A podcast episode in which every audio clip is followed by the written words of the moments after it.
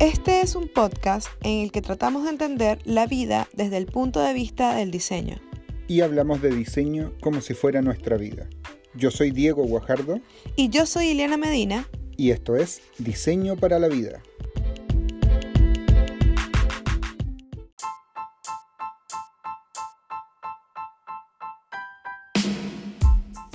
Diego, estamos en el séptimo episodio. ¿Puedes creerlo? No. ¿Cómo pasa el tiempo? Sí, y este séptimo igual salió tarde. No tuvimos tiempo en la semana de grabar. Pero acá estamos. Así que bienvenidos a todos a nuestro séptimo episodio de Diseño para la Vida. ¿De qué vamos a hablar hoy, Diego? Hoy vamos a hablar de un tema que justamente nos llamó la atención. En la mañana recibimos una súper buena noticia en donde mm, estamos haciendo como un equipo, un grupo de, de, un montón de podcasts de diseño. Ay, sí. Entonces en el grupo hay varios podcasts eh, que están en el grupo y nos dio, estuvimos pensando sobre eso porque nos hemos dado cuenta que en el último tiempo la palabra comunidad y diseño han, dado, han estado muy de la mano. Y hoy queremos hablar de eso, como que cómo el diseño es comunitario es comunitario y además en esta época las cosas se están haciendo más integradas. Mm, bueno, por lo menos yo me siento parte de esa gente que quiere eh, contar cómo se hacen las cosas y que le puedes brindar tus conocimientos a personas que también quieren hacer lo mismo o que quieren aprender. Y me encanta conocer gente que también está en lo mismo. Y hay personas que están hace muchísimo tiempo en esto, hace como que hace mucho tiempo haciendo comunidades, ¿no es cierto? Sí. Y hoy en día, claro, eh, estar así como encerrado, en cuarentena, eh, nos aleja también de, los círculos de, trabajo, en, nuestro caso de diseñadores, y surgen necesidades de, juntarse, de, acoplarse nuevamente y, generar ideas, crear juntos, hacer cosas entretenidas, apoyarnos entre, entre el gremio. Totalmente.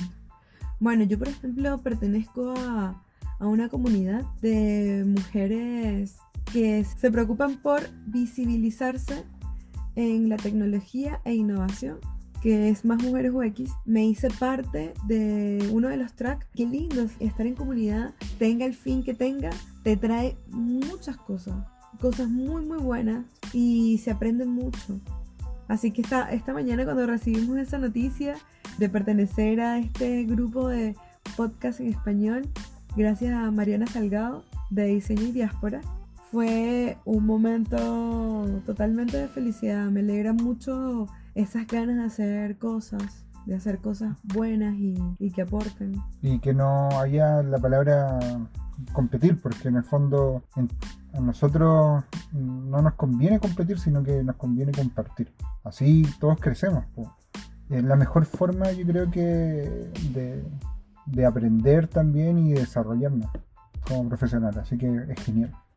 Sí, más en el, en el área de diseño, donde las cosas todos los días van mutando, van cambiando, van evolucionando y son nuevos lenguajes, nuevas formas de decir las cosas y siempre uno sabe algo que el otro no sabe. Y qué importante es tener esas ganas de compartir, de, dar feedback. Después deberíamos hablar en, un episodio del feedback. Sí.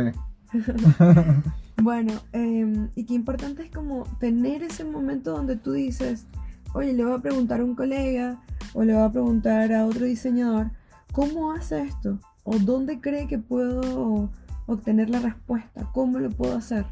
Claro. Eh, tenemos ya un grupo de Facebook, o sea, perdón, de WhatsApp, eh, y hemos estado hablando y conversando sobre diseño.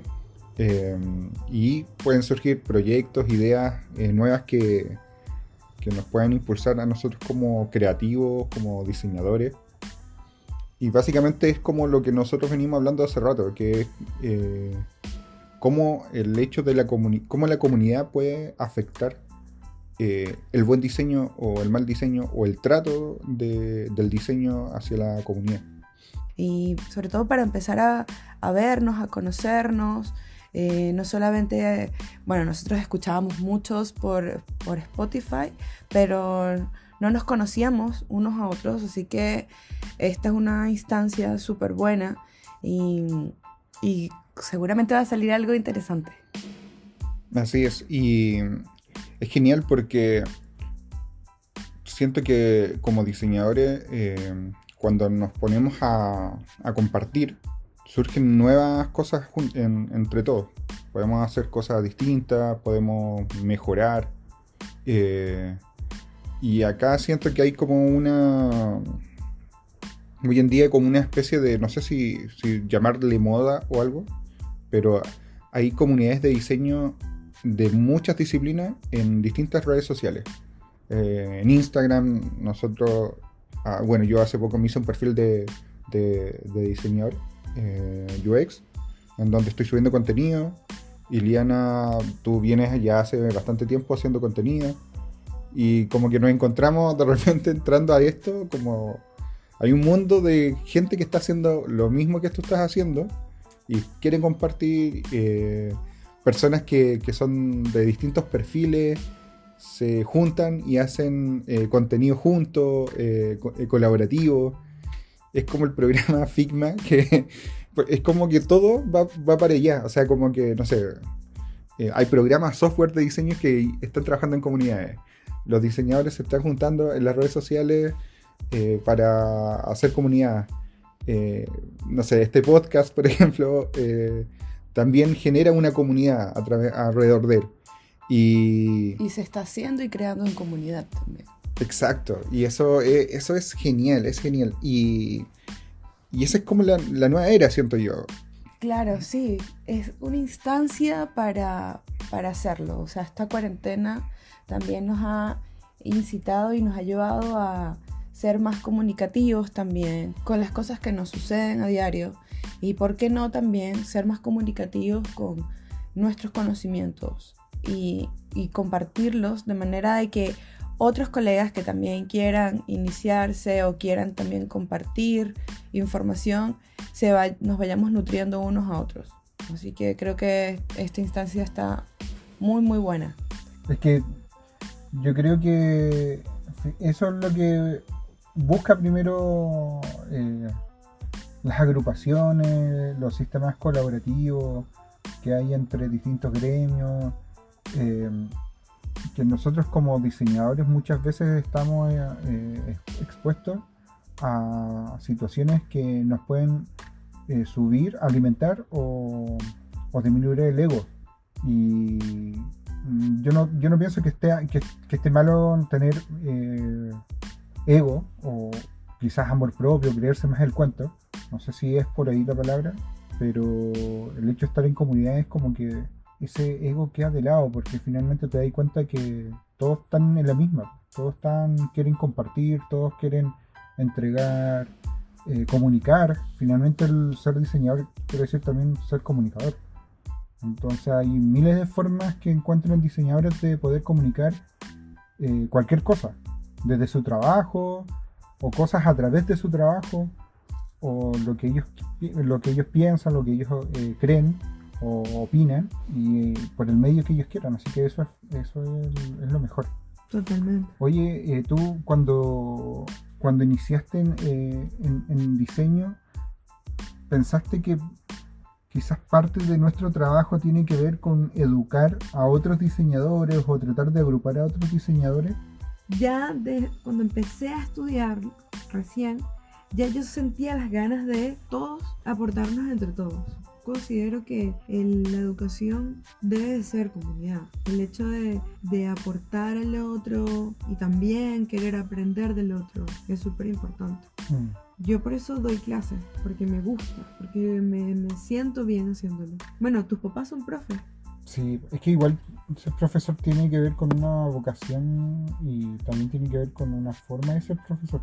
Y una formación para ser profesor. Y una formación para ser profesor, justamente eso. O sea, como que no, no el que enseñe puede ser profesor. Claro. No necesariamente tiene que ser profesor. Eso creo, no sé. No sé si estaré equivocado, la verdad. Y mm. sabes que el hecho de que pertenecer a comunidades también te empodera mucho, en el sentido de que hace que te sientas entendido, porque hay personas que hacen lo mismo que tú y y, te, y se ven unos a otros. Eh, claro, y justamente le pasa mm, quizá a, a personas que son más tímidas, ¿cachai? Diseñadores que son crea- creativos, creadores que son más tímidos, que no quieren mostrar su trabajo, eh, por el miedo a... Ser juzgado. Claro, o eh, ese el síndrome del impostor. Sí, eso tenemos que hablarlo también en Sí. otro episodio. A Claro. profundidad.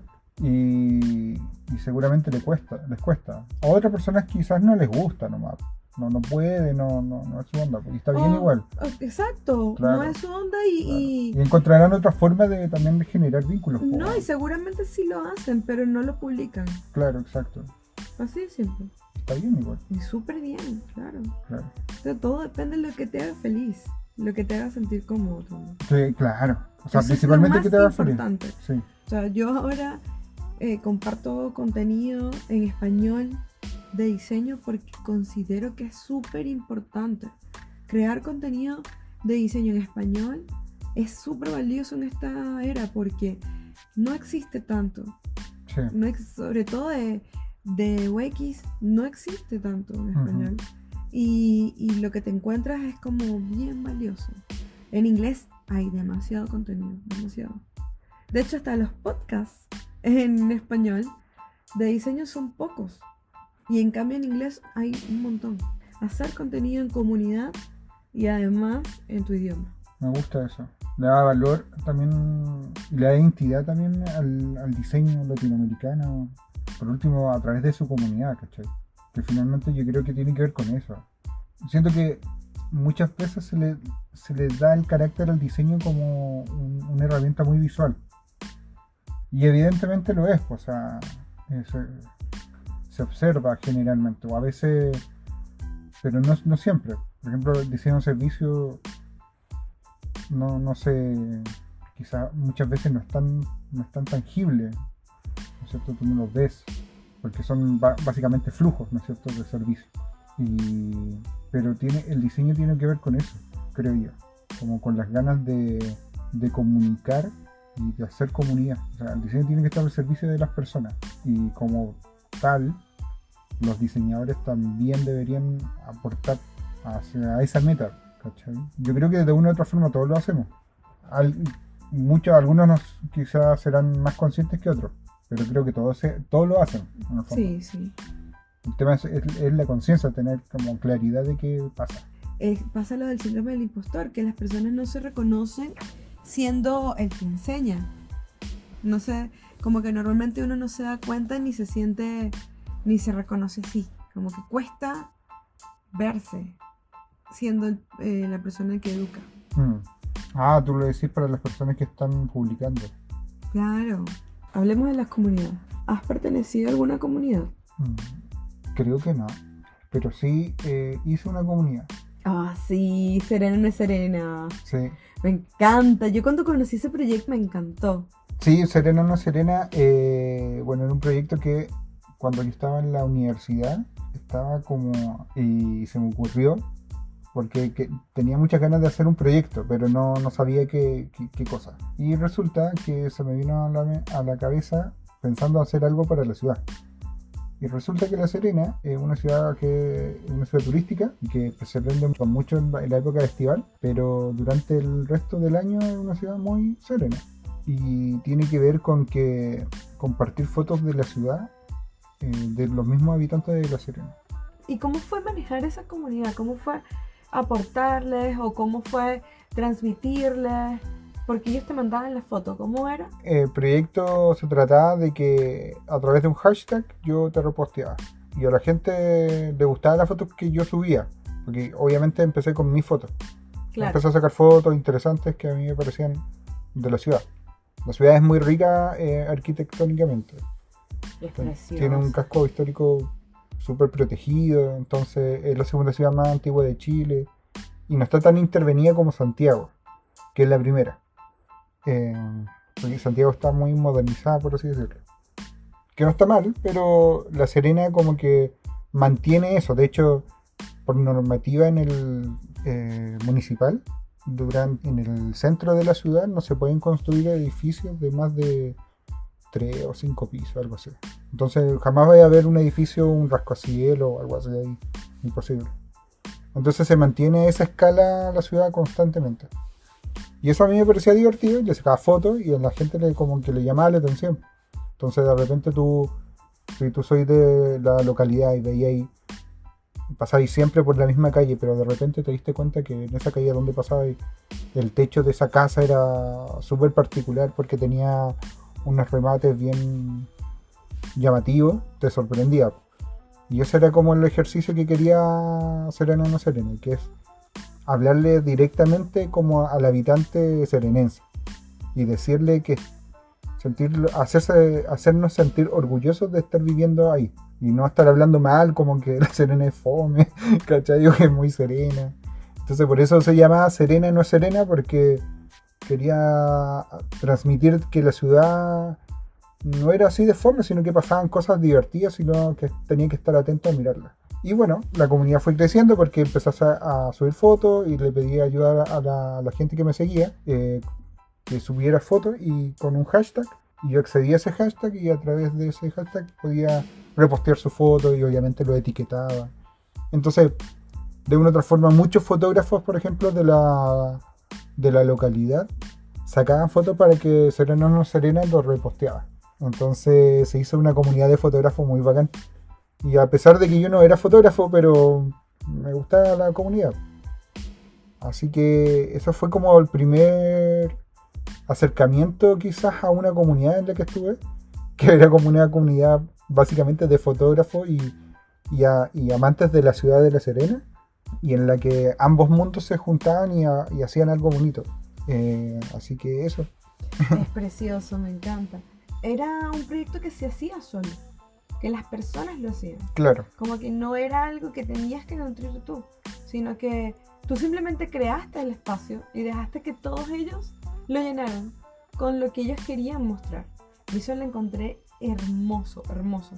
Y además el hecho de resaltar la ciudad, una ciudad que por sí es preciosa, pero lo que tú dices, o sea, normalmente las personas hacen su día a día y no se toman el tiempo de ver el diseño, de observar los detalles. Y de hecho es una ciudad que resalta por, otras cosas que no tienen que ver con, no sé, por resalta por la playa, o por el verano, o por los carretes en la noche. Claro, la rumba. Claro, ¿cachai? Pero no resalta por lo por la arquitectura, o por la cultura que, existe, o por el la, urbanismo. el urbanismo, el diseño que hay ahí. Eh, que además Serena tiene una parte de la ciudad que no tiene cableado. Hay mucha gente que te va a decir, ¿es Serena o La Serena? Bueno, La Serena, exacto, La Serena. Pero espérate, ojo, yo no estoy tan de, acuerdo con eso, porque si bien el nombre es La Serena, eh, cuando digo Serena, cuando se dice Serena, es como decir Valpo, no Valparaíso, o Antofa, no Antofagasta. Pero es que acá en Chile a todo, le, a todo le ponen el y la. Yo desde que llegué a Chile. No, pero es el nombre, ¿eh? se llama así, La Serena. Sí, sí, sí. Pero igual te digo. Acá en Chile, desde que llegué a Chile, yo no soy Iliana, o sea, soy la Iliana. Claro, o la Ili. No soy Ili, la Ili. Bueno, eso es ser parte de una comunidad. Sí, ah, o sea, igual he sido partícipe también de otras comunidades, pero no como miembro activo, sino que miembro oyente muchas veces como miembro oyente. Y a través de comunidades de Facebook, eh, o ahora mismo en Slack también hay un montón de comunidades para diseñadores. Pero yo quizás soy un poco más tímido y obviamente seguramente no soy la primera persona con esa condición. Y, y por, eso, por eso son bonitas estos tipos de comunidades, porque están abiertas para las personas que quieren aportar y las personas que quieren y solamente ver o observar también es, abierto. Así que genial igual. Honestamente siento que Slack es una herramienta súper buena para comunicación entre comunidades. Mm. Porque te permite ordenar todo por canales, además de que puedes tener canales privados. Es súper buena herramienta. Así que bueno, nos adelantamos a las recomendaciones y mencionamos Slack como una herramienta de comunidades muy buena. Momento de recomendaciones. Etapa de recomendaciones. Sección de recomendaciones. Así es, llegamos a las recomendaciones. Bueno, en este episodio me gustaría recomendar a una comunidad que bueno, les mencioné al comienzo del episodio que pertenezco, se llama Más Mujeres UX y em, esta comunidad, eh, como les mencionaba, es una, una iniciativa que eh, fue creada por Carolina y Mariana em, y es para visibilizar a la mujer en la tecnología e innovación. Más mujeres que estén trabajando en la industria del UX puedan unirse para reconocernos y vernos, apoyarnos, empoderarnos juntas y que soy parte como diseñadora del track de comunicaciones. Em, desde hace unos meses me hice parte de la comunidad gracias a una invitación y súper agradecida y contenta de poder apoyar y, estar ahí. y, y, pues nada, eh, mi invitación es a otras mujeres que trabajen en la industria del UX y que quieran unirse. Eh, Más Mujeres UX está en varios países de Latinoamérica. Principalmente hay una cuenta que es la TAM, donde se juntan todas las, todas las cuentas. También utilizamos un Slack y la idea es que puedan entrar al, al sitio web y van a encontrar ahí todas las que somos parte de esta linda comunidad y que si quieres unirte y sientes que eh, también eh, te gustaría ser partícipe de una comunidad feminista y que entrega empoderamiento a la mujer en la tecnología, este es tu espacio entonces. Así que bueno. Súper buena recomendación. Sí. Sí, bacán. Yo quiero recomendar un, eh, un canal de Slack que es de una comunidad de diseñadores que se junta y habla en español. Surge la necesidad porque, como decíamos antes de, en este episodio, al comienzo, hay poca eh, instancia en donde se hable de diseño en español. O sea, somos los mismos eh, hispanohablantes que nos dedicamos al diseño, los pocos, eh, y que, tenemos como la, oportunidad de poder generar contenido eh, así que este es un grupo que, quiero recomendar. Eh, es un grupo de Slack, como les dije. Se llama design-es.slack.com. Así pueden encontrar el canal. Eh, hay diseñadores de España, de toda Latinoamérica, y se hablan de diseño. hay varios tópicos eh, y varios subcanales que tiene dentro, dentro de esa Slack. Por ejemplo, hablamos de diseño UX UI, eh, tipografías, eh, recursos, discusiones sobre lo que está pasando con el COVID y el, mundo del diseño. hablamos de ética y de diseño. hay eventos, ilustración, ofertas de empleo, etcétera, etcétera. O sea, ahí hay un canal para todo, para cada cosa. Y eh, puede ser un canal de utilidad para esos diseñadores que hoy en día están quizás refugiados en las casas, pero solos. Eh, acá tienen. Hay una comunidad gigante donde eh, ellos pueden participar y, conversar y, ¿por qué no conseguir amigos y, tratar de, de entre todos ir construyendo cada vez más grande la comunidad de diseñadores en hispano, hispanohablante. Así que ese es un, canal que yo recomiendo. Lo empecé a seguir hace poco, hace, yo llevo como un mes eh, participando. Y ha sido bien interesante, así que los recomiendo. De, este debe ser uno de muchos que nosotros no, conocemos. Pero podríamos hacer como quizás un post de de Instagram donde pongamos como canales de, Slack que sean interesantes de, seguir para participar. Así que me comprometo a hacer una lista de eso. Genial.